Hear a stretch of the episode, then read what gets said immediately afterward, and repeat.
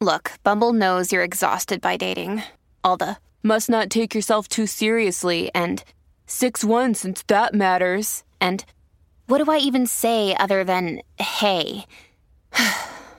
well, that's why they're introducing an all new Bumble with exciting features to make compatibility easier, starting the chat better, and dating safer. They've changed, so you don't have to. Download the new Bumble now.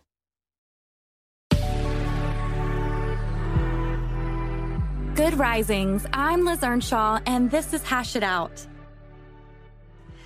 Is it ever okay to do takesies backsies? In elementary school, they say no, but in adulthood, the answer is yes. Almost all of our offers have conditions, and those conditions help us to navigate relational dynamics more appropriately. Today's listener asked, Dear Liz, I wanted to help out a friend when he lost his job, and I invited him to stay with me temporarily. It's been over six months and I want my space back, but he has nowhere to go and I tend to shy away from confrontation. What should I do? Sincerely, they overstayed, I'm feeling played. Dear feeling played, let's break this down line for line. I wanted to help a friend out when he lost his job, so I invited him to stay with me temporarily. In your first line, you express the condition of the agreement.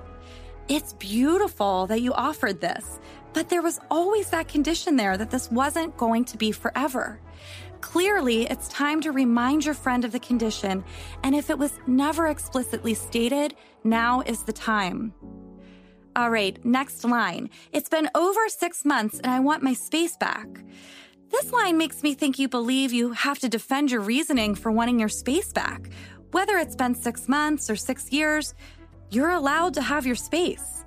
I would encourage you to consider the ways in which you're accustomed to taking on the discomfort of others so that they can feel more comfortable.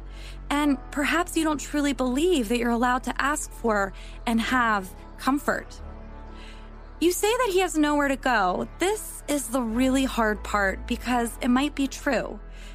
And when people are suffering, we have to figure out where is our line for offering care and support.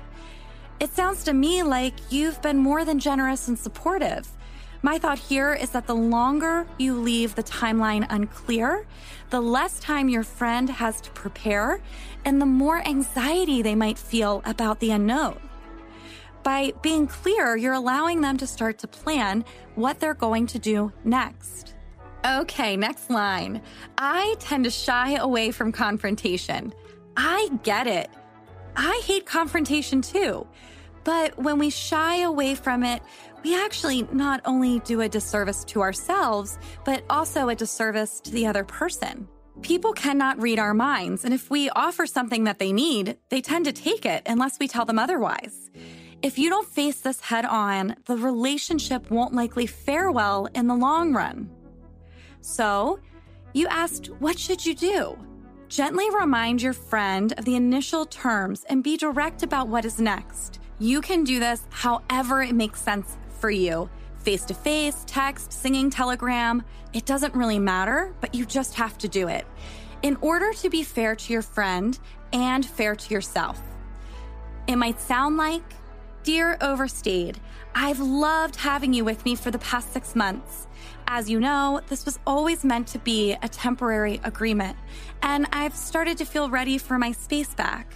I recognize that it's going to take you some time to find a new place, and to be fair, I'm happy to give you until August 1st.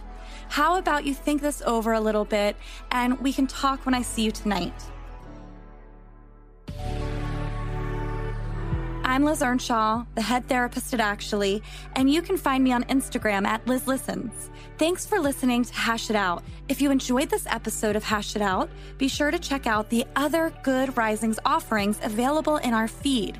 Until next time, love on your loved ones, and when that gets hard, tune in to learn how to hash it out. Good Risings is presented by Cavalry Audio.